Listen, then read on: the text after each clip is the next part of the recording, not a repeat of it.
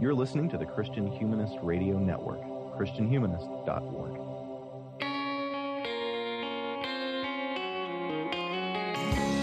This is the Christian Humanist Podcast, a weekly discussion of theology, philosophy, literature, art, and other things that human beings do well.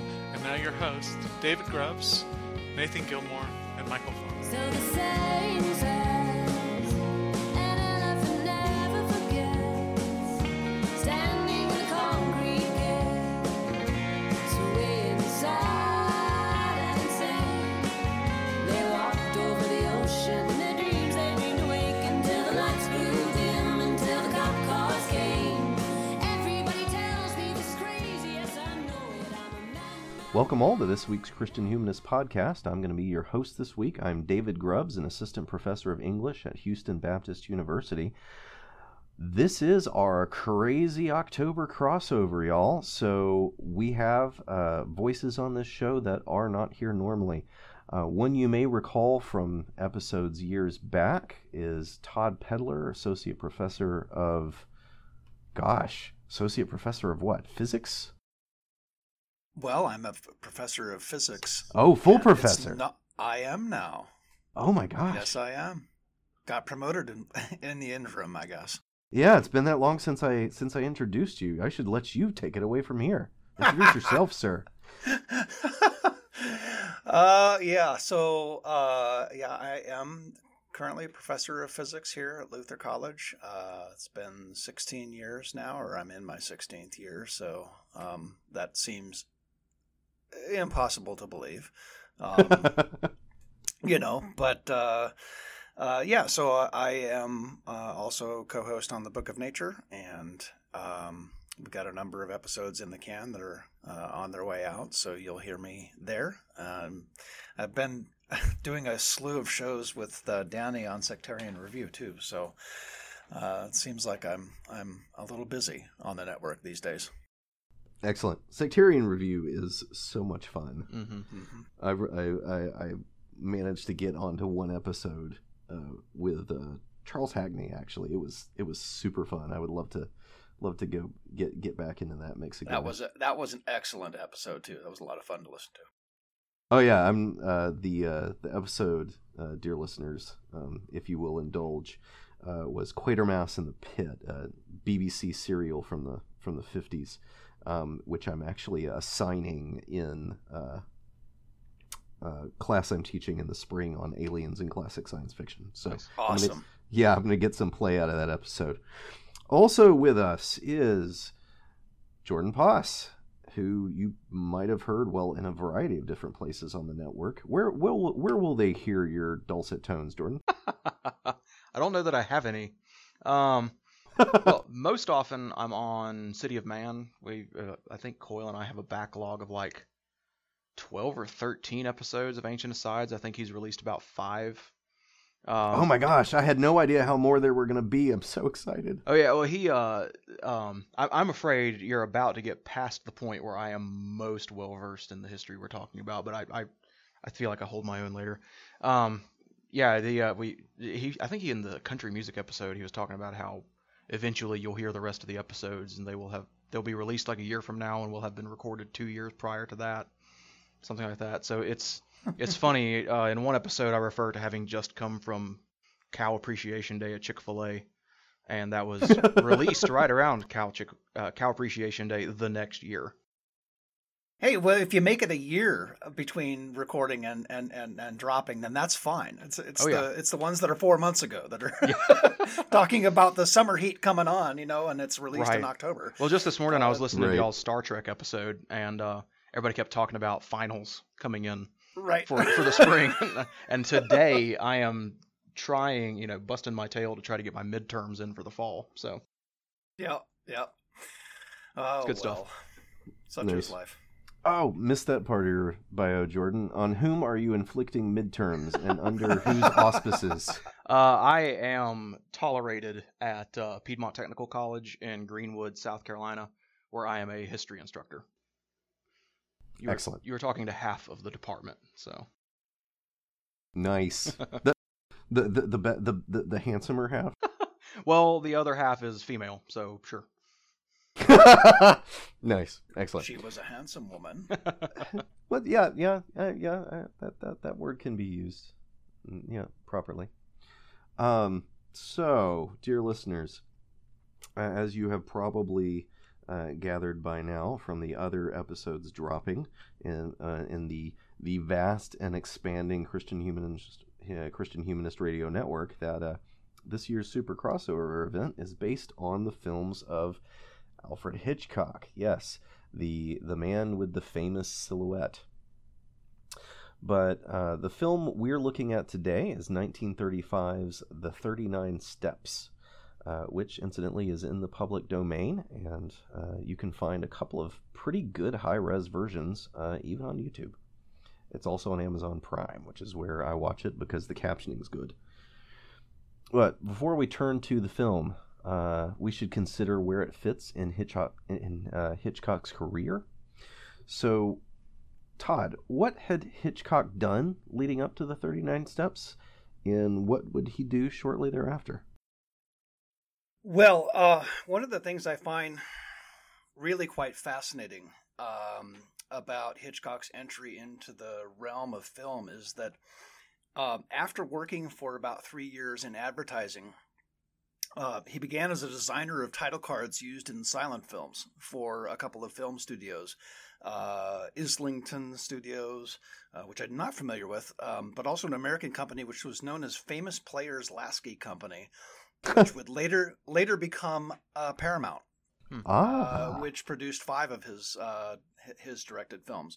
So I, I'm not going to dwell on his birth to death narrative, uh, but I do have to say that before going into advertising, Hitchcock spent a year in the London County Uh, Council School of Marine Engineering and Navigation, where he studied, uh, and I quote, physics and chemistry, took all manner of shop classes, calculated nautical and electrical measurements, and studied the principles of magnetism, force, and motion.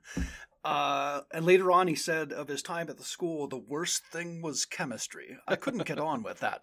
Melting things in sulfuric acid. Who cares? So... Uh, As as we as we often say at Luther College, uh, he sought out and found a different vocation, um, and and, uh, and and we all ought to be thankful for it. Um, his entry into film was uh, in, as I said, in, in the silent films, doing the text cards, and in due course of time, he was working as an assistant uh, assistant director. Um, in nineteen twenty-four, he and his wife Alma were sent to Germany by Gainsborough Pictures, um, the uh, British production company, which he was then under contract with, to work on two um, Anglo-German films called The Prude's Fall and The Blackguard. And it was while working in um, the city of New Babelsberg, I don't, that, I'm sure in German that's not pronounced that way, uh, he was... He was taken under the wing of of the expressionist filmmaker F W Murnau, who um, created the uh, Dracula a- uh, adaptation Nosferatu. Holy crap, and, Murnau! Yeah, that's indeed. Awesome. And he was uh, at the time he was shooting a, a silent film called The Last Laugh, or Der letzte Mann. Um, and Hitchcock later says about this time, he says, "From Murnau, I learned to tell a story without words." Um, and it's it's remarked by one commentator that Murnau had told Hitchcock that what you see on the set does not matter. All that matters is what you see on the screen. And I and I think we can see that influence in uh, uh, on the visuals in Hitchcock's work. Um, it's evident, really, that he heeded uh, Murnau's advice. Um, and just to, to plug one of the most recent shows that I did with uh, Sectarian Review, uh, it's the German expressionist film uh, filmmakers, uh, in particular Fritz Lang, um, uh, film on Metropolis that we just did an episode on, uh, dropped dropped in early October, cool. um, I guess I guess a couple of weeks ago. And that was a fantastic, uh, fantastically fun show. But it is this this this sort of way of filmmaking that the German expressionists had that you see in early Hitchcock. Um, uh, a lot of the the the the set, uh, the set design, a lot of the use of light and dark um, that you see that characterizes Hitchcock and then sort of later film noir. Um, I really really appreciate um, uh, seeing that connection. Um, By nineteen twenty-five, um, back in the U K, he's he's he's now vaulted back, uh, vaulted into the position of director, um, and uh, would do nine nine silent films that we have. There's a couple of of others that uh, have been lost, um, but his first talkie is is Blackmail, uh, where he has joined forces with Charles Bennett, who's a playwright and who would go on to be a screenwriter for Uh, the film we're doing, um, but also uh, also several others. Um, it, it, it's interesting that Blackmail, in fact, uh, starts him down the road, I guess, in in um, uh, in terms of collaboration with Bennett. Um, and really, we should say something about Bennett, I guess, too, because in the run-up to the thirty-nine Steps and beyond, um, Bennett's really important in shaping who Alfred Hitchcock is as a filmmaker. Um, others uh, that you might be uh, aware of, of, of Bennett's uh, uh, collaborations with Hitchcock, include The Man Who Knew, Who Knew Too Much, which is right before, um, as well as Secret Agent and Sabotage and one called Young and Innocent, which I don't know of, and then finally The Foreign Correspondent, which is in nineteen forty. Um, and commentators do argue that, that Bennett is really responsible for some of what we call Hitchcock or Hitchcockian. Um, some of the tropes cool. that we'll talk about later. Um, really, the span of these six years, I think, is formative, um, from what I understand from my reading, uh, in really giving us the things that we know Hitchcock best for. Um, so, yeah, that's the sort of leading up to and, and, and following on from. Um, and one funny note that I found in the production of this film is that they were so anxious to get it out early in nineteen thirty-five, that Bennett actually accompanied the Hitchcocks on their annual Christ- Christmas vacation to St. Moritz. Um, and they continued continued writing on the script there. So obviously a very close collaborator. Um, anywho, that's my part. Very cool. Well, one, uh, I, I, I don't think any of the other uh, films from that range are being covered in the Super Duper crossover event. But uh, one of the ones that's about, I think about four or five years after uh, this one, uh, The Lady Vanishes, is uh, what the Christian Feminist is going to be covering. So if that hasn't dropped yet, I can't remember what order these are going in, but uh, if that hasn't dropped yet, uh, be, be looking for that, dear listeners, because among other things, um, my wife's on it. So K- Katie Grubbs. Yeah. And, and it's a great film. Mm-hmm. Yeah, a great film. Well, Jordan, you read the book, which I didn't assign, um, but apparently you did it of your own free will. Um, I've kept meaning to do that. Uh, what should we know about, well, I'm not even sure how to say his name. I would say Buchan. Yeah, that's right. Yeah, what what what should we know about John Buchan? And without spoiling too much, uh, what major kinds of differences do you find between the book and the film? Uh, well, uh, this is kind of funny because I actually came to the film through the book. Uh, I read, I first read the book ah. ten, eleven years ago, something like that, uh, just because it was a classic sort of espionage thriller, and the copy that I got a hold of had a foreword by uh, Sir John Keegan, uh, the late, great British military historian, which is really, really informative. Cool. It's the, uh, you've heard me blah, blah, blah about Penguin Classics on Coyle's podcast plenty. It's the Penguin Classics edition of this. It's pretty good. Uh, it's also really short. Uh, this edition's like one hundred thirteen pages, um, which I think huh. uh, lends itself very well to film adaptation because it maintains this breakneck pace of uh, kind of travel and incident that Hitchcock translates pretty well, even though a lot, uh, a lot of the specific details of the book are up for grabs, as we'll see. Oh, uh, as for Buchan, um, yeah, I didn't know how to pronounce that until like a couple weeks ago either, um, especially since I knew a lot of Buchanans, uh, so I always wanted to call him John Buchan. Um, the thing, the main thing you need to know about John Buchan is that he is just super Scottish.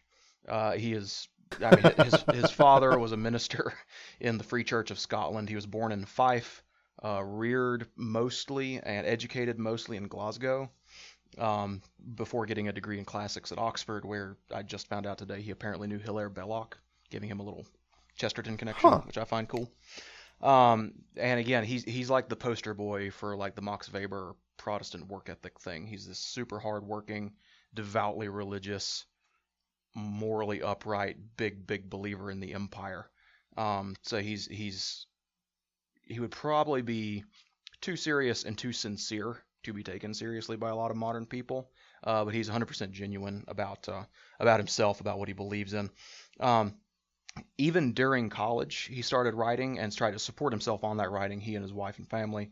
Uh, and he did okay. Uh, he did a lot of kind of freelance journalism, uh, wrote some short stories, wrote a couple of novels, uh, and the classics influence and also his kind of religious interests are already coming through. Uh, one of his first big novels is called Prester John, um, you know, kind of evoking that old medieval concept of, you know, that far-off Christian king somewhere in the east. Uh, but the thirty-nine Steps is what put him on the map. Uh, that was a big bestseller.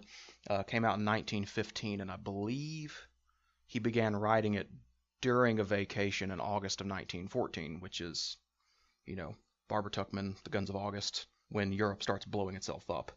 Um, that that's going to lead to one of the big differences that I see between the book and the film, which we'll talk about in a minute.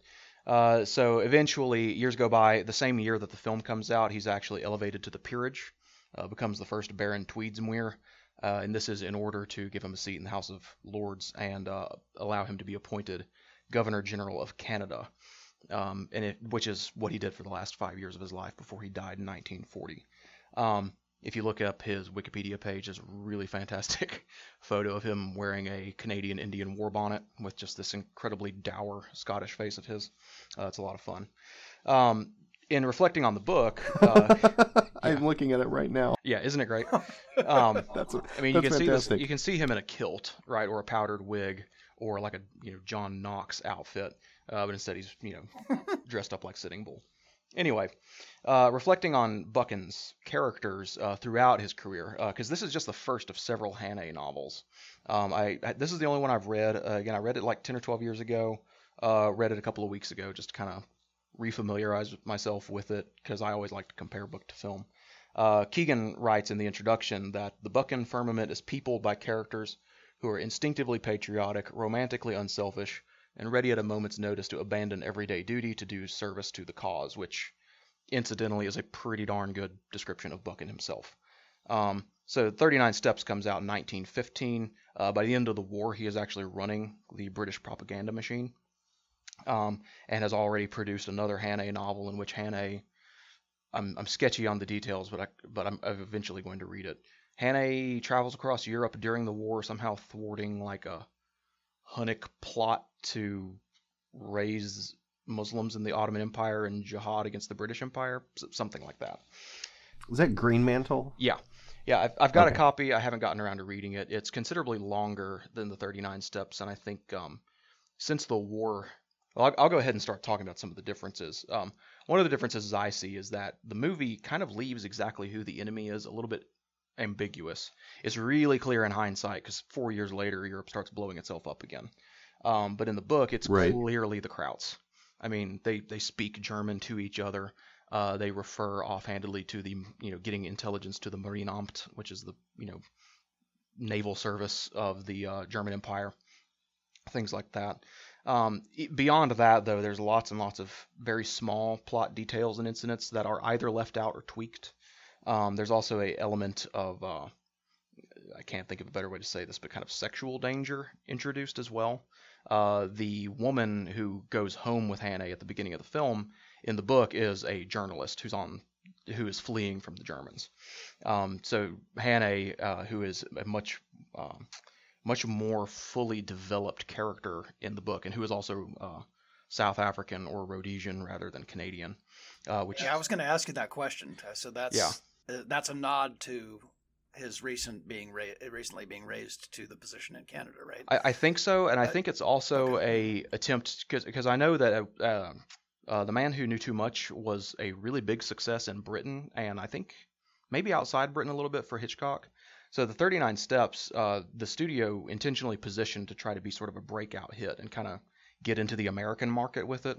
So a Canadian character is going to be, you know, even if he's not American, he'll be at least more appealing than a Rhodesian, you know, whatever that is to New Yorkers.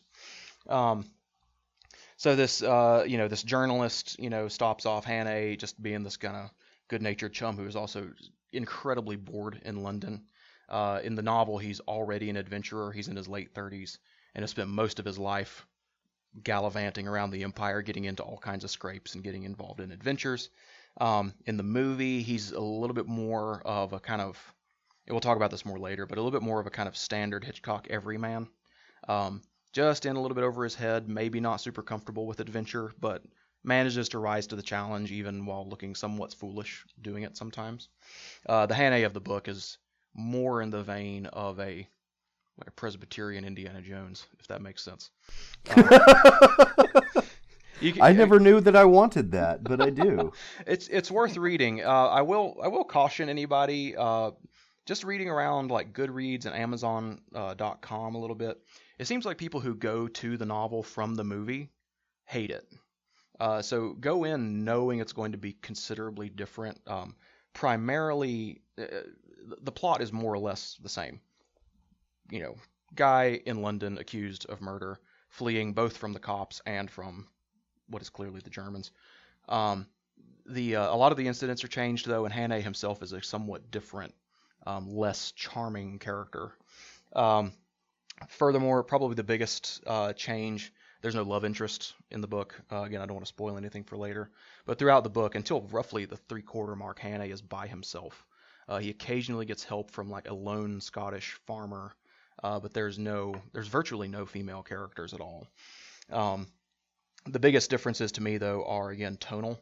Uh, Hannay is kind of like sincerely invested in the British Empire, which is really what's driving him, uh, not just to go into hiding, because he's somehow got to navigate this crisis where everybody's trying to kill him, but he still needs to find some way to safely come out of hiding to help the Empire defend itself, if that makes sense.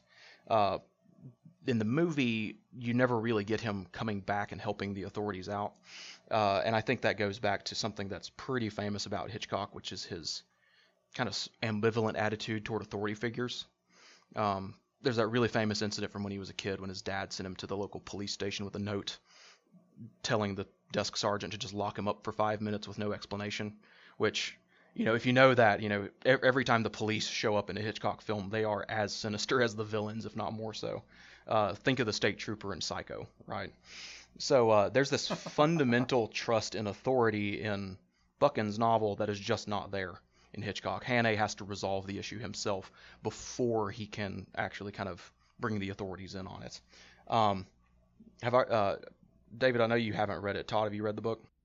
I have not, but I'm going to as soon as we're done. Yeah, well, you not can. Today, but. Yeah, you could probably, if you're a fast reader, faster than me, you could probably plow through it in an hour, hour and a half.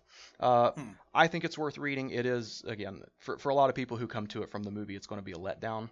Uh, but I enjoy it, and I especially enjoy kind of the me being me, kind of the historical context of it, uh, leading up to World War One. But again, I don't want to step on. Uh, I don't want to step on our next topic of discussion. Uh, anything else y'all would chip into that? Any observations? Just a couple. Um, the I haven't read the book either, but um, it's part of a genre that I have read some examples yes. of. Uh, the genre of uh, the the invasion novel, um, coming into the end of the nineteenth century and the beginning of the twentieth. An awful lot of retired British officers um, were concerned about uh, what they saw as the laxity of Britain's mm-hmm. ability to defend herself, and so. Um, there was a, a market of novels in which uh, v- various enemies, but particularly Germans, mm-hmm. are just sort of waiting in the wings to storm across the channel and come in from all sorts of different directions in the island to take over. Um, like Riddle of the Sands and that kind of thing? Yes, exactly, exactly. And uh, to, to the point where in, I think it's nineteen eleven or nineteen twelve...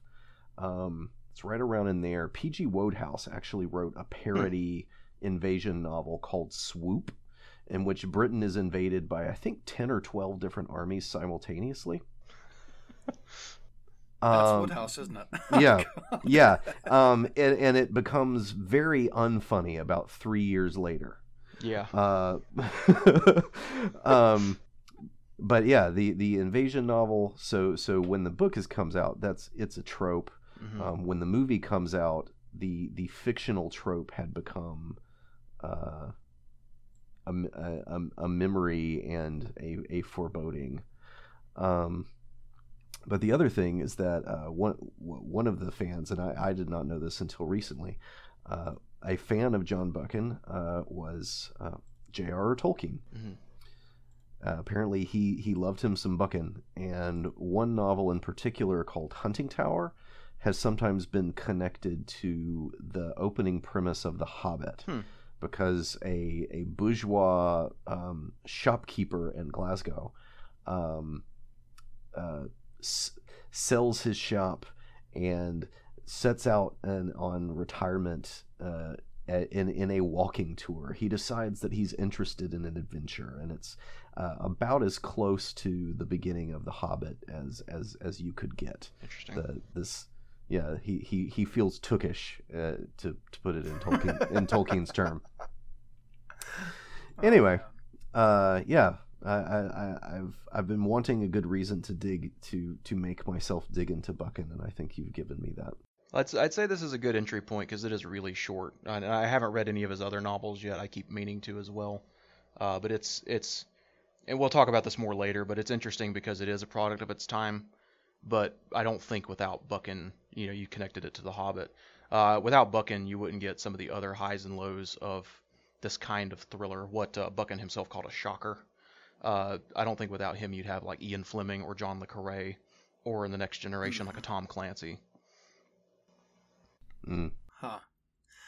That, now, my understanding is there's not a Mister Memory character, right? No, yeah. That's also a, yeah, that's clearly a device that was introduced. Mm. Necessary one, I guess. To, yeah, and the meaning of the thirty-nine steps itself is completely different too. There are there are thirty-nine literal steps in a staircase that Hannah is looking for at one point. Um, mm. So some mm. of this, you know, it's it's considerably different, but I think the changes the changes work for the film.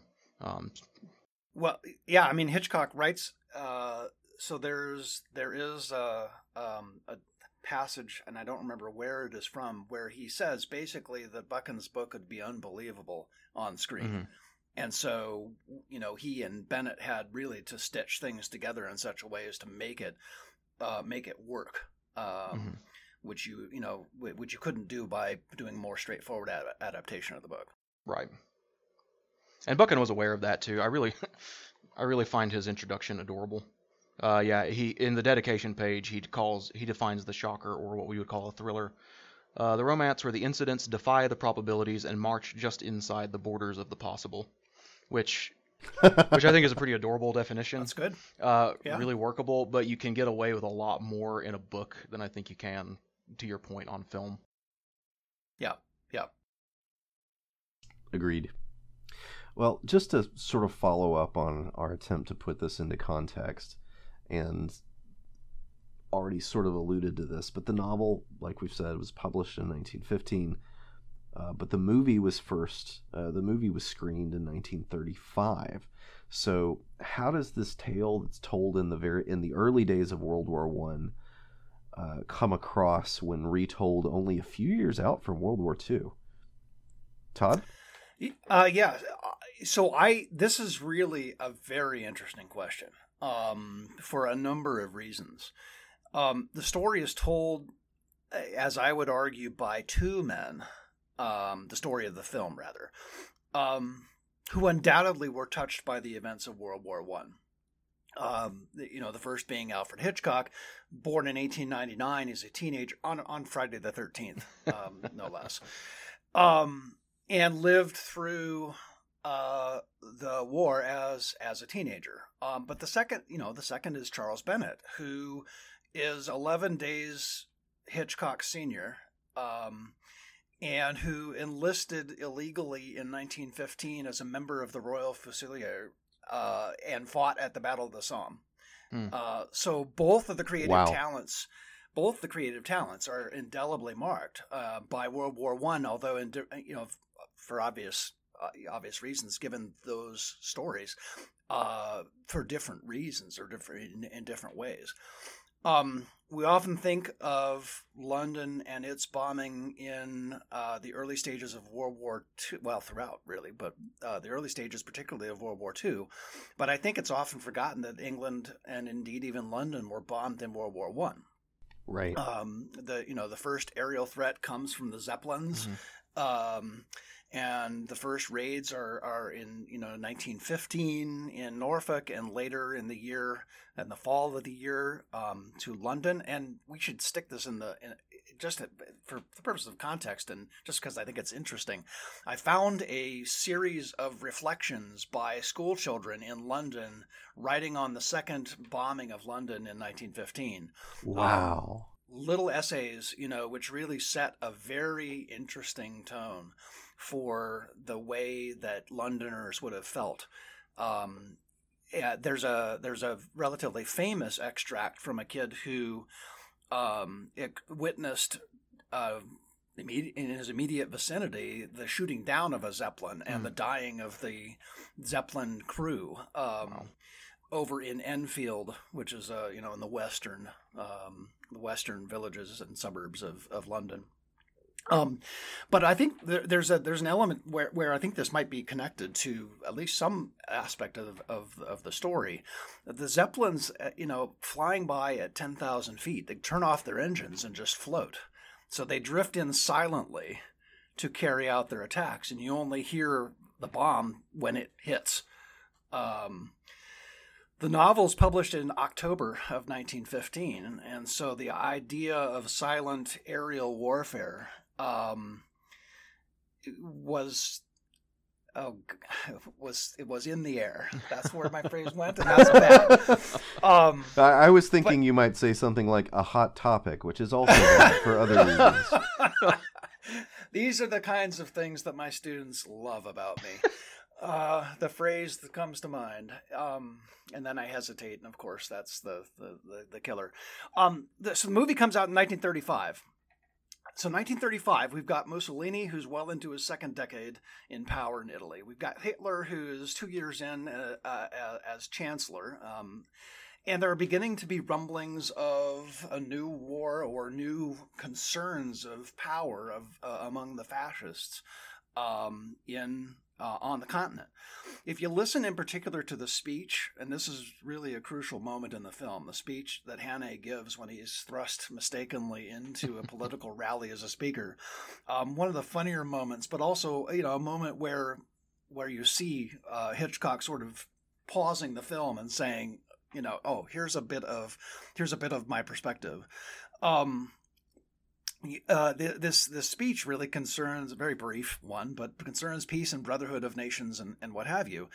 Um, that's also in the atmosphere in Britain. Um, you know, nineteen thirty-six, we see Neville Chamberlain returning with uh, peace in our time, you know, waving the document, uh, ill-advised as it was. But at the center of the film, we see Hitchcock making this rhetorical move that's in step with some of the ideas that are, you know, that are that are present in Britain at the time. Um, I, I think... So one of the one of the anxieties of the age that we see um, that is building on a similar period twenty years previous in Buchan's novel, um, we see this concern about the spy, the hidden spy, the one you don't know is right in, in your midst. Um, given what's going on on the continent um, and the intrigues that were, are seen in Britain and elsewhere, um, Uh, I you know I think there's no there's no question that we're we're we're playing with these we're playing with these ideas. Um, I dug up a little bit more about things that are going on in Britain um, in the nineteen thirties. Uh, you have the foundation of the British Union of Fascists in nineteen thirty-two. Um, membership by nineteen thirty-four was some fifty thousand. You have rallies of of literally thousands who are sympathetic to the Mussolini and Hitler, uh, you know, their moves that are going on on the continent. This is all happening on the homeland, you know, in the homeland. So in nineteen fifteen, you have Edwardian fears of the loss of empire. In nineteen thirty-five, you've got the story brought into the present Um, with uh, concerns about national survival and, and what's going on on both sides. So I think there's there's some really interesting, deep connections here um, between these two time periods. Um, something a little bit more, a little bit uh, just fascinating that I found. So the novel is written while Buchan is is convalescing um, uh, on the Kent coast in an estate there. Um, You have um, this thirty-nine steps plot device. Well, it turns out that there is a connection to the number of steps that lead down to the sea from a ho- this house um, where Buchan is staying, or near where Buchan is staying. Um, number one. Um, number two, you have um, later on, nineteen thirty-four, nineteen thirty or so, uh, one of these fascists who is a well-to-do, very well-dressed, very well-mannered uh, gentleman who takes up residence at this very house. Um, Dude. I don't I don't know about the connections any more than these, you know, these perhaps they're just coincidental facts. But I wouldn't be surprised um, if in the midst of this fear, you have this, you know, this this well-mannered, claimed to be English, but was a, a, a Nazi. His name was Tester, um, uh, who very much looks the part of uh, the gentleman that we see in the in the film as well. So, um, lots of very interesting, uh, perhaps uh, coincidental, but I don't think so. points uh, in in the way that the film gets adapted um, to play to the concerns of the age. Yeah, I really like the way you're uh, you're setting it in that context. Brings out the the ambivalence of uh, especially Hannay towards the um, the the political or military repercussions of all of this, mm. especially in that speech that you cited. He really just wants to be left alone. Mm-hmm. yeah, right. right. Um, but uh, but if if pushed. If pushed, he will he will defend himself. He will act. Mm-hmm. He will eventually act decisively, but he really, really, really doesn't want to pick trouble. Uh, you know, he, he he doesn't want to pick a fight. He doesn't want to.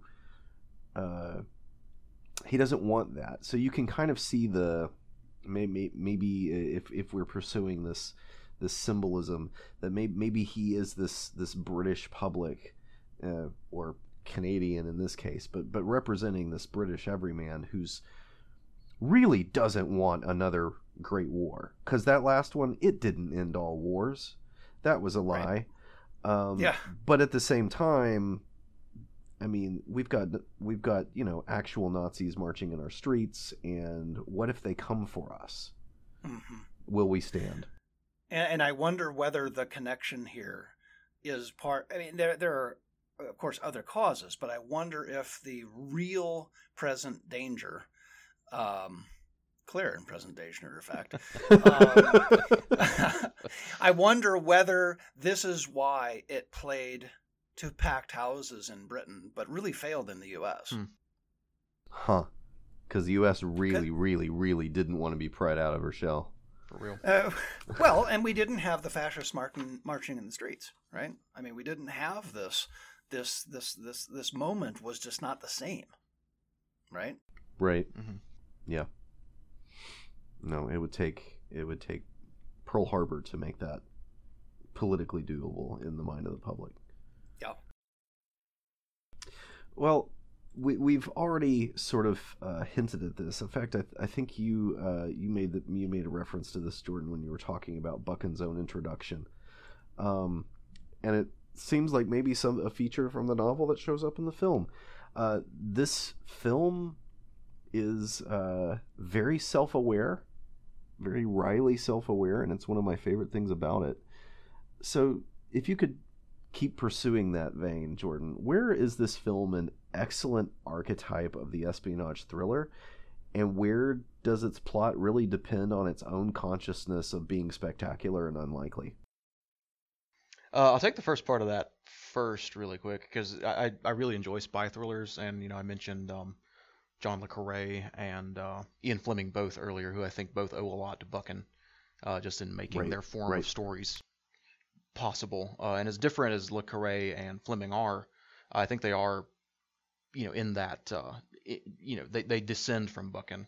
So some of the archetypes that I see, at least uh, in terms of the film, uh, which also I think sets a lot of the standards for similar spy films. Uh, really basics, you got somebody trying to steal secret information. Um, it, I, I actually kind of find it interesting. And th- this is a really good example of a Hitchcock MacGuffin, right? Just this this thing. It doesn't really matter what right. it is, but it drives the plot. Uh, I actually find it, having watched it several times now, almost find it disappointing when Mister Emery actually starts reciting the information. Like, oh, that was it. You know, I mean, it's it, you know, it's it's important uh, information, particularly if you're in the Air Ministry, right? Which is a new update. Uh, there's less about the Navy and more about airplanes in the film. Um, but uh, you know, after after Hannay has been running hither, thither, and yon through through the heather in Scotland, uh, finding out that you know it's just like the specs of a particular kind of engine, you know, kind of highlights again a little bit about the. Uh, how ultimately unimportant a MacGuffin is, uh, as long as it's there. Uh, that also brings, you know, uh, a lot of spy thrillers have, you know, someone either gone rogue or a man on the run. Um, think of the, like Jason Bourne, right, who's constantly on the move. Uh, the, right. the movie starts in London, goes to Scotland, bounces back to London at the end, and is nicely bookended in that theater. Uh, you even get, and I noticed this watching it again last night, you even get that little kind of Jason Bourne trademark where the guy's like crossing the street and a bus goes by and he's gone. Uh, when, when Hannay gets off, when Hannay gets off the train on the uh, Firth of Forth Bridge, uh, you know, he's hiding behind a pillar at one point, and then the camera pans over, and when it comes back, he's gone, which I think is, has got to be the prototype of that kind of move. Um, you've also got this interesting balance of international danger with personal danger. Uh, so, I mean, the, the, uh, what are, fairly clearly supposed to be the Nazis, even though they're all pretty posh English types. Uh, they're they're presented as a threat. I mean, they're they're a real threat, um, regardless of you know kind of the broader uh, politics and that desire for peace. So you know, if you can simply steal back the information they want, we can preserve peace, even though there's these people actively trying to seek war out there. Uh, but it's balanced again with personal danger, and I think you see that in a lot of spy films and spy books. Since then, uh, the the kind of broader international plot only feels like it matters as much as you care about the character, right? Um, right. So I mean, who cares about the C I A's weird hitman programs, you know, unless you actually care about Jason Bourne? Just to go back to that example. Um, same with James Bond in Fleming's novels. Bond is like just a wreck of a human being eventually, which actually lends the, you know, villain of the week plots a little bit more weight. Uh, but the biggest archetype, I think, is just that general sense of paranoia. Um, just everyday things take on, you know, kind of sinister overtones or become threatening. So in this film, you know, ordinary policemen just doing their jobs are suddenly an existential threat. Uh, you look out the window and seeing a man in a phone booth is suddenly terrifying. Um, right. I mean, th- this is, a, I think, one of the key elements that gives a spy film its... its atmosphere. Uh, a few weeks ago, I watched, what was it? Three Days of the Condor, Robert Duvall, or not Robert Duvall, mm-hmm. Robert Redford. And the whole movie basically runs on that premise, is that all these ordinary seeming things are really part of a larger and vaster and much more terrifying reality that is hidden there where you can barely see it. Um, as for the, uh, I, I think it is, yeah, a, a very, very self-conscious. Um, and like a lot of Hitchcock heroes, Hannay never... never seems to take his predicament too seriously. Uh, he can still rib the heroine, right? He can still joke about stuff. Um, uh, I, don't, I was kind of unclear, like, what, what maybe do you mean about uh, elements of the plot really depending on this self-consciousness? Like, do you have an example in mind? Oh, I'm thinking of uh, the the ways uh, every every character, when they are presented with the plot... Mm-hmm. Um, their first reaction is, well, that's just a ridiculous fairy yeah. tale. Pull the other one. Yeah. yeah, and that's right? that's definitely the case with, uh, was it Pamela?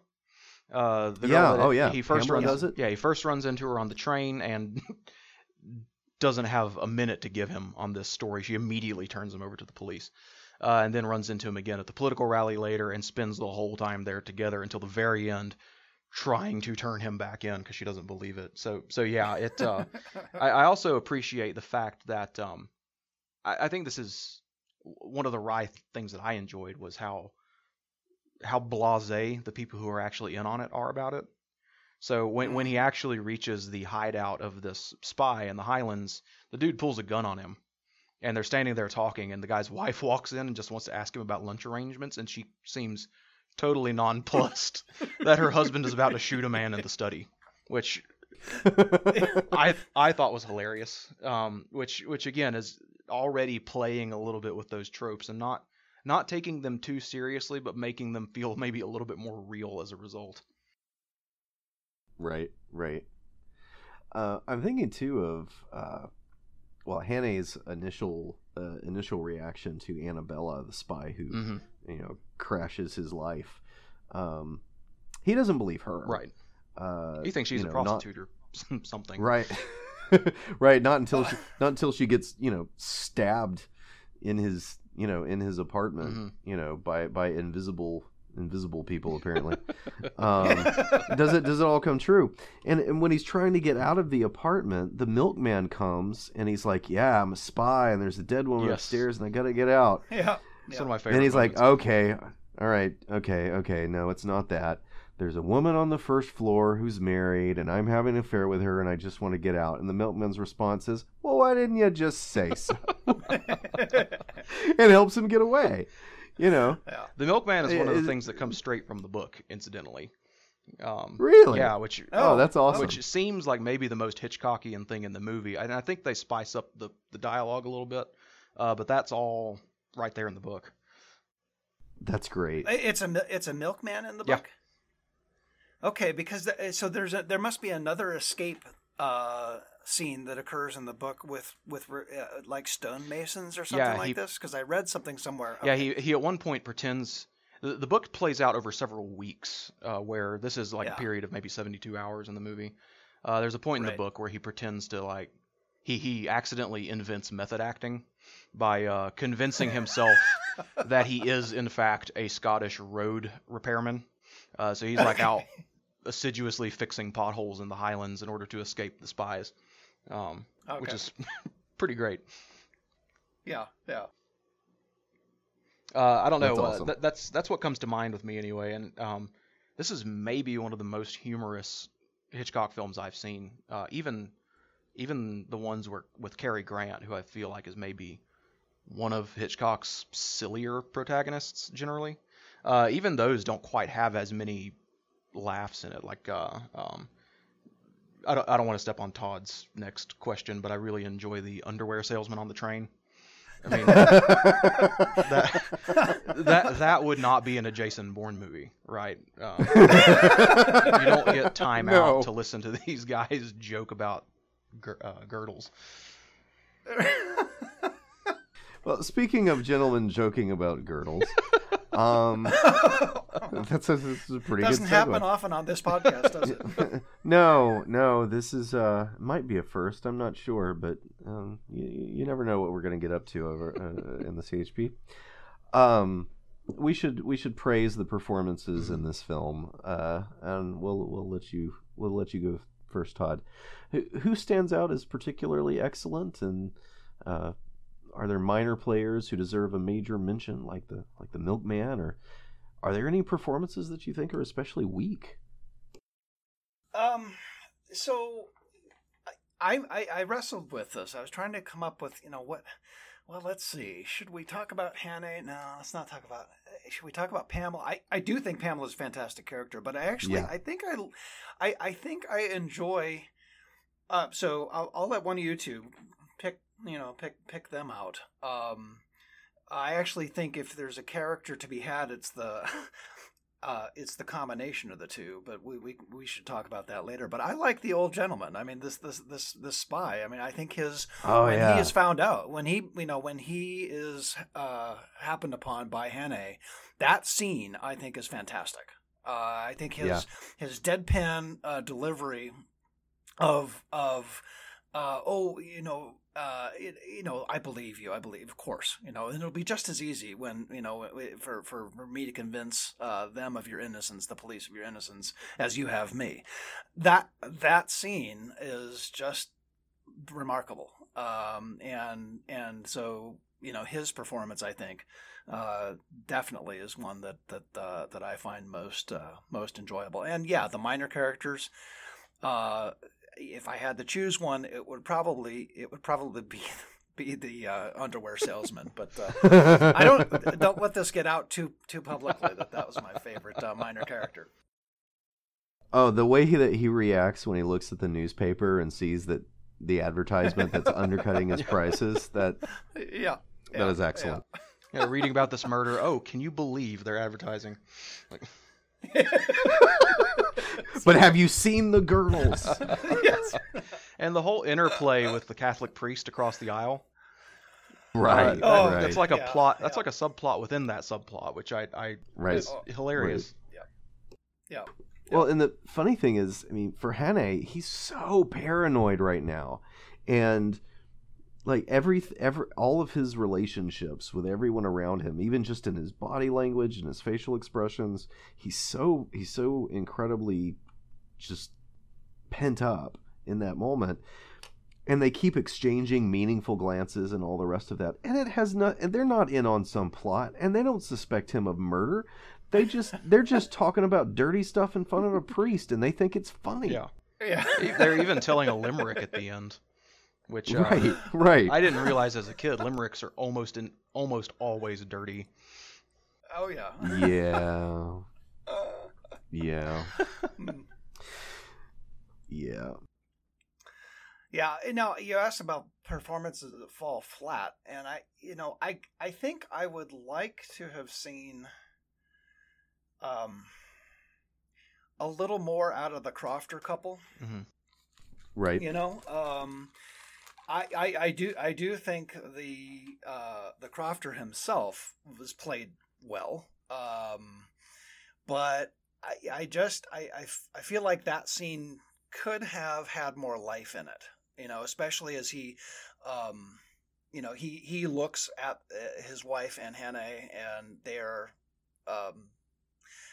It suspicious looking, I guess, across the dinner table. And then he, you know, makes an excuse to go outside, and he goes around the corner to go look in, uh, which is another Hitchcock trope, mm-hmm. right? Um, the, the peering through the window and what have you. Um, I, I, I guess I would have li- that, that scene, it was good, but I think it could have been much better. I mean, but he's about as dour Scotsman as you could get. Mm-hmm. Like, oh, like, no. I mean, I, I, he's that, just that, the dourest. the, the thing that finally gets his goat is that his wife gave away his hymn book. Yes, right. And right. his coat. And his Yes, indeed. Yeah. Yeah. Oh, and well, and the, the degree to which she is uh, appalled that her husband would give him up to the police after uh after her husband has taken Hannay's money.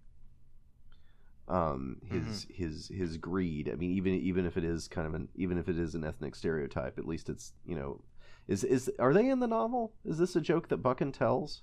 No, oh, that's interesting. He he uh, like I said, he runs into the road repairman who kind of puts him up for about a week because uh, Hannay actually gets pretty severely injured in the book uh, and has to like lie low for about a week to to recover. Uh, but he never runs across a couple like this, at least not that I can remember. He bounces around from house to house in the Highlands for a while, but uh, this this kind of takes a couple of ideas from the novel and puts a pretty Hitchcockian twist on it. Do you think Buchan would have told the dour, miserly Scottish cuckold joke? I mean, that sounds a little on the nose, given that he's super Scottish yeah, and I, loves it. I, I think this is a Cockney having some fun at Buchan's expense. Okay. Okay. Uh, I appreciate what you said earlier, Todd, about viewing um, Hannay and Pamela as as a pair. Um, I like Richard Hannay. I think he's, uh, I, I I think he's a good character, but uh, and and, and the, the performance is the performance is excellent, believable throughout, I think. But um, I don't really like him so much as I do when he is literally chained to Pamela. Um, it's like attach a woman to him and all of a sudden he's, he's just, he's just funny. He's witty. And I, I've tried to figure out, you know, what, what exactly is going on here, man. You're still being, you know, pursued by death, and the woman you're chained to thinks you're a murderer. Um, but it's as if you handcuff this guy to a pretty woman, and he can't not be charming. Right? So even as he's forcing her to run across the highlands, and, and, and in a lot of cases, you know, forcibly restraining her from calling for help. I mean, from her perspective, that's, I mean, it, it's a horrifying moment. I mean, we see it from his because we've been with him the whole time. But, I mean, looked at from her perspective, this is, I mean, this is desperate. But uh, he, nonetheless, you know, he'll he'll he'll physically restrain her from screaming, and then offer her the handker, her handkerchief, his handkerchief. Right. Chivalry is not dead. Yeah, yeah. It's uh, I, I I really love their chemistry and their repartee, and uh, the fact that this is uh, something that's absolutely not from the book, and so, and, mm-hmm. and and is uh, coming from Hitchcock, or at least Hitchcock's collaboration with uh, the screenwriter. Uh, well, and his production of of something of a familiarity between the actor and actress there is, you know, um, well documented, right? I mean, you you've heard the story, perhaps or perhaps not, that um, he had them handcuffed, and they did a scene, and then he pretended to have lost the key, so.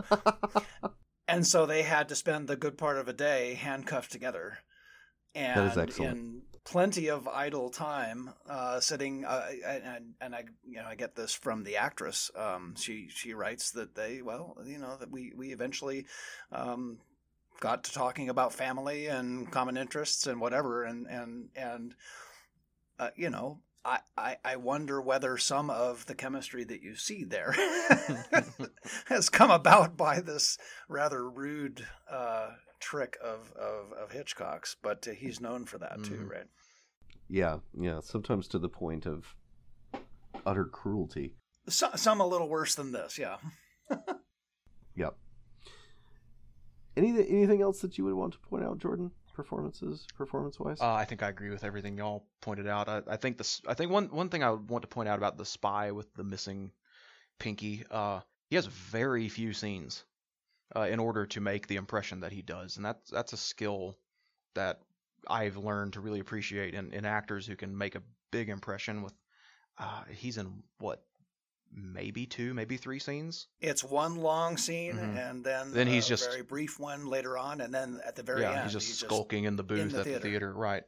Uh, yeah. He makes a really good impression. I've already said enough about the undies salesman. Uh, I really, I, I really love the Scottish couple too. Uh, I, I will push back maybe a little bit. It's not a. I, I think that uh, that is one of the scenes where you really see Hitchcock's silent film influence coming out, because you could turn the sound Ooh, off in yeah. that scene. And still yep. absolutely know what's going on, because uh, all the, the dialogue is just the guy praying over the food, and everything is told in looks, in, you know, the kind of voyeuristic view through the window. Uh, so so expanding on that, I think would maybe wreck it a little bit. So I want I want more yeah. out of that couple, but it, I guess it's better to want more than to have too much. That's a fair point. Um, yeah, that's fair. And I think all the I think all the variety of kind of heavyset detectives are. Uh, They're they're sort of stock characters, but they, they feel like stocky characters. Yeah, they, they they do feel like they could catch Hagney, you know, which uh, which I appreciate. Yeah. It's it's pretty thankless, but uh, I I don't think the movie would work as well without them. Yeah, I appreciate that you uh, you brought up the the silent film connection, um, as uh, when you when you when you mentioned that earlier, Todd, about him working with Murnau and uh, and. learning how to tell a story without words. Um, it, I, I think you do pay attention to parts of this uh, film differently if you if you look at them from those perspective. And I and I was I was thinking of several uh, a few different scenes where there is no dialogue or very little dialogue, and everything is happening in a face and in a gesture and in a stance. Um, yeah. The, the... Well, when, when she wakes up and, and pulls herself out of the handcuff. Oh yeah, yeah. That that's that's like a two minute scene with nothing, and right. you know, is perfect. Yeah, when she's uh, getting her stockings down and she almost uh, drops what what whatever the stocking scene. I forgot about that one too, but we'll, uh, I'll mention it later. But go ahead. Yeah, she kept she she catches that weight, mm-hmm. you know, before it hits the ground, and you know, yeah, like from her perspective, for a moment there, she almost alerted the murderer on the bed that she was about to leave. Like, there's a lot of tension in that little moment. Mm-hmm. Um, very very cool. Well, most of Hitchcock's career lies in the wake of the thirty-nine Steps. So Jordan. Um, and Todd, please augment this. I, I am sparse and definitely unsystematic in my knowledge of, of, of Hitchcock's canon. So uh, do you see bits in this film that hint forward to later movies? Uh, I think definitely. Uh, I just jotted down a few things before we started recording. Um, I think uh, you see prototypes here of a lot of his kind of male-female relationships.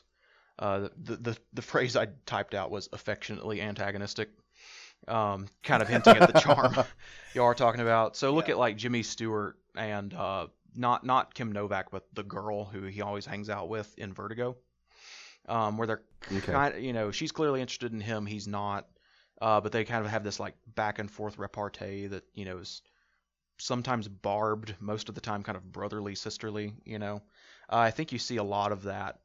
When there's not direct romantic interest, I think that's kind of the, the default that Hitchcock goes to, this kind of jocularity between men and women. Um, th- there's definitely that Hitchcockian sense of humor, which is pretty wry and um, uh, surprisingly off-color for nineteen thirty-five, like we've talked about.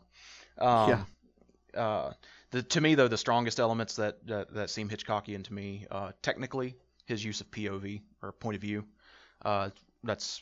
Like, he's he's kind of the textbook example. You see a character walk into a room, we see them see something, we see what they see, we see their reaction, right? And that, that is itself a silent film technique pioneered by, you know, people like Sergei Eisenstein.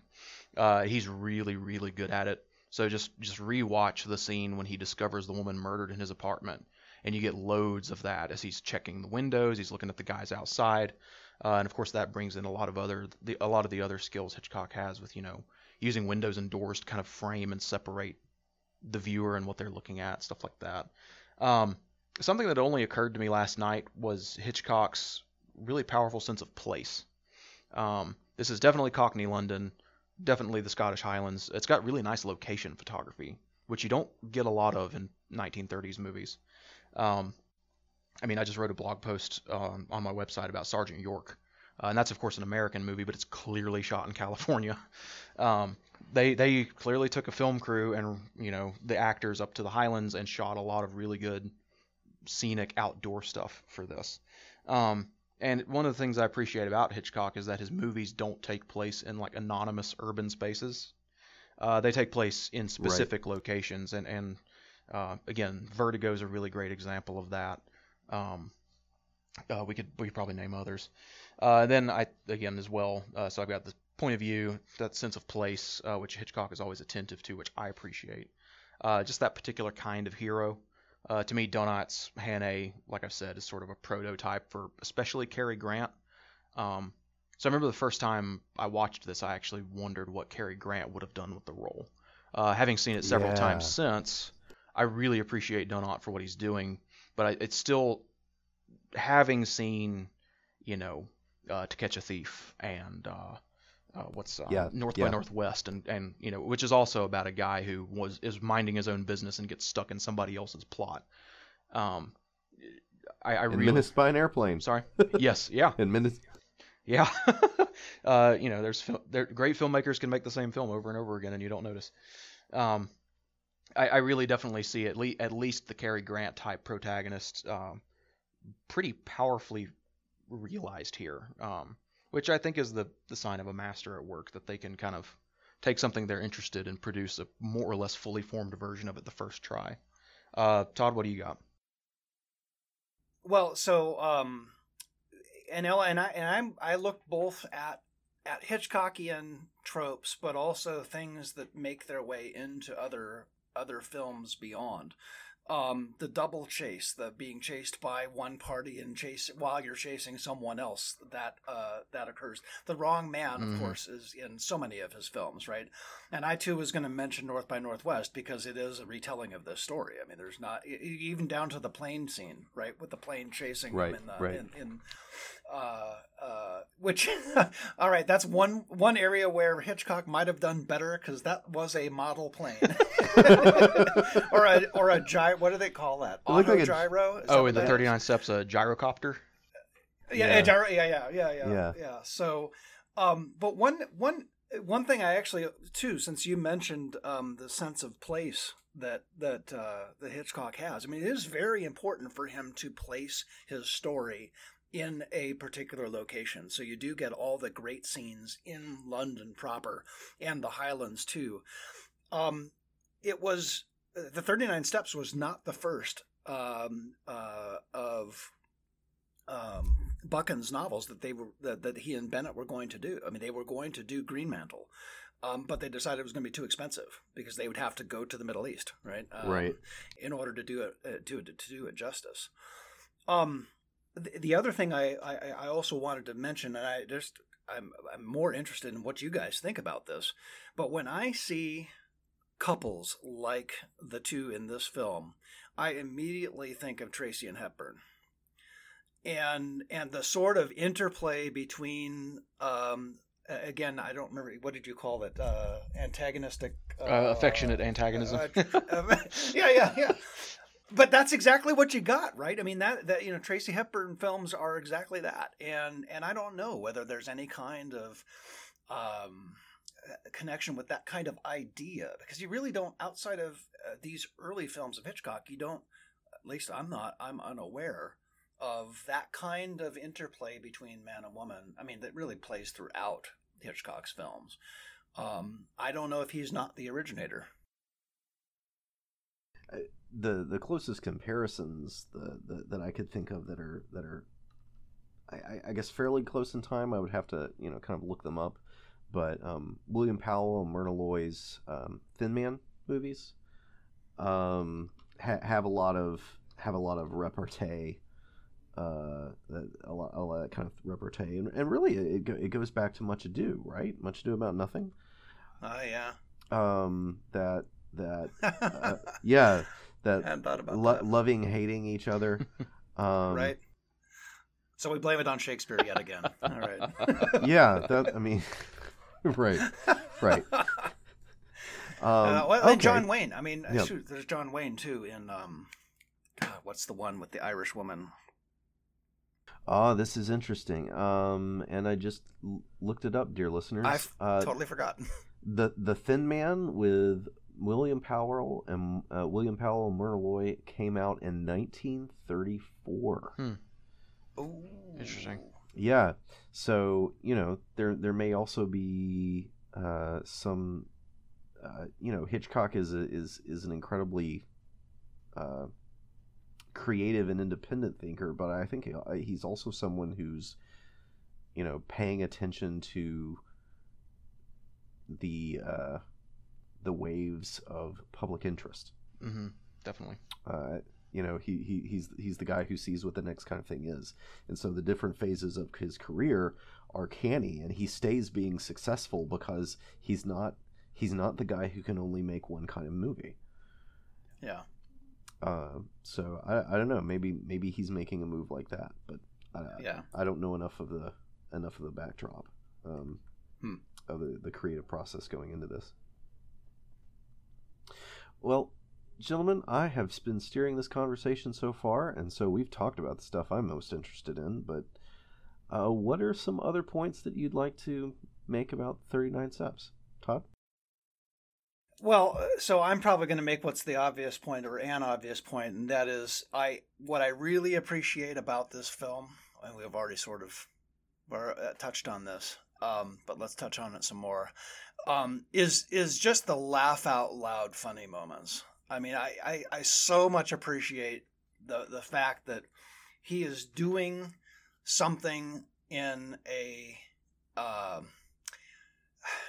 he's doing suspense. he's doing, I mean, and it's not lighthearted, uh, it's not lighthearted subject matter that we're dealing with, especially in this film, if you think about the international angle. But he's so darn funny. I mean, you know, I, I, I was sketching down a, a, a few lines just, just that made me laugh. With, and sometimes it's in a point in the movie which where laughter is not really where you want to be going. But, you know, um, a whole a whole flock of detectives. I that phrase, yes. I don't know why, but that just that, that made me laugh. But the, the, I mean the. The best of them is, is, for me anyway, and you guys will probably come up with better. There are twenty million women on this island, and I've got to be chained to you. I love it. I absolutely love it. Um, the stocking scene, you know, the, where they're handcuffed together and she has to take off her wet stockings, um, is just is absolutely belly laugh time. I mean, for me anyway. Um, so for me, it's the humor. It is absolutely the, the use of humor. The salesman uh, we've already talked about too much. Um, you know, I, I, I think it is uh, the mark of a great filmmaker where you are able to bring those elements in in a way that's not distracting to what's going on, but is instead something that just enriches the whole experience. Like that. Jordan? Uh, I have to agree. Um, I, I can't really think of much that I've not already said five times. Uh, um, you know, to go back to the underwear salesman, for instance.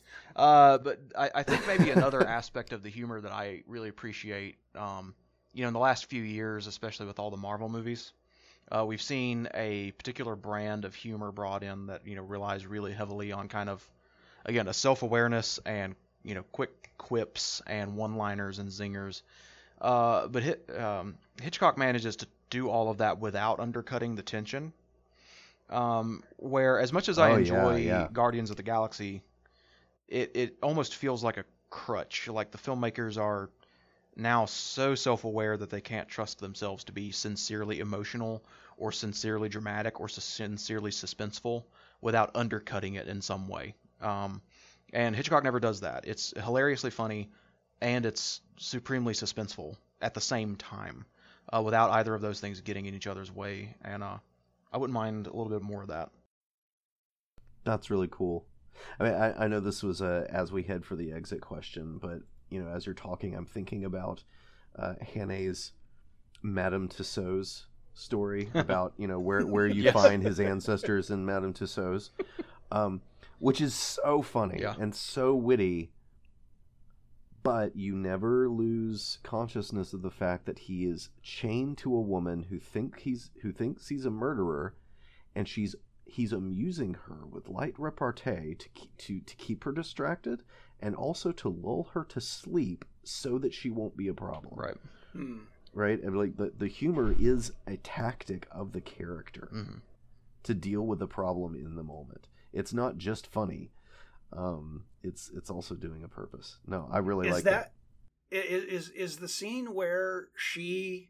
He he's just he's going and going and going and going and she finally turns away because she's about to laugh. Is that on the bed? I... I, I think I think that might be on the bed. Because I, th- I, I just remember that as one of those moments where it's like, oh my gosh, this is really good. yeah, know? she's get um, he's getting to her, and and, and, and yeah. it's it's it's kind of it's it's kind of cute. Mm-hmm. Like you you start like she she likes him, she really likes him. And that makes it, that makes it believable when she decides to help him later. Right, right. Sure. It's not right. this like out of nowhere about face. Right, because she immediately goes not from, uh, not from, I can't believe, you know, oh my gosh, this murderer has me captured, to enormous relief. It goes straight into affection, mm-hmm. Mm-hmm. right? She comes back in that room and she just she just looks at him sweetly and she covers it up with a blanket. And yeah, she dear. takes it away later because she's cold, but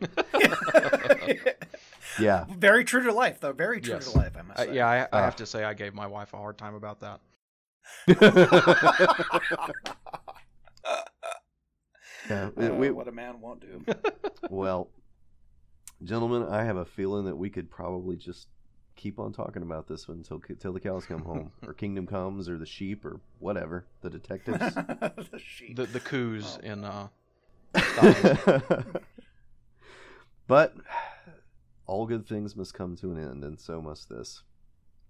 Well, dear listeners, uh, we all, uh, all three of us advise you, go watch The thirty-nine Steps. You can do it for free. It's on YouTube. What the heck? Try it out. Um, Buchan is also in the public domain, so if uh, our discussion of the novel and, and that and that author uh, has appealed to you, that's that's also something you can find out, find out there for freeze. Uh, in the meantime, be listening for the Christian Humanist Podcast to return back to its regularly scheduled programming, which, gosh, I don't know what it's going to be because we don't record these in sequence when we're doing the crossover. In the meanwhile, I wish you all the grandest of weeks. The Christian Humanist Podcast is a show on the Christian Humanist Radio Network. Our intern is Ellen Peterson. Our press liaison is Kristen Philippic. And on behalf of Todd Pedlar and Jordan Poss, I say, clear out, Hannah. They'll get you next.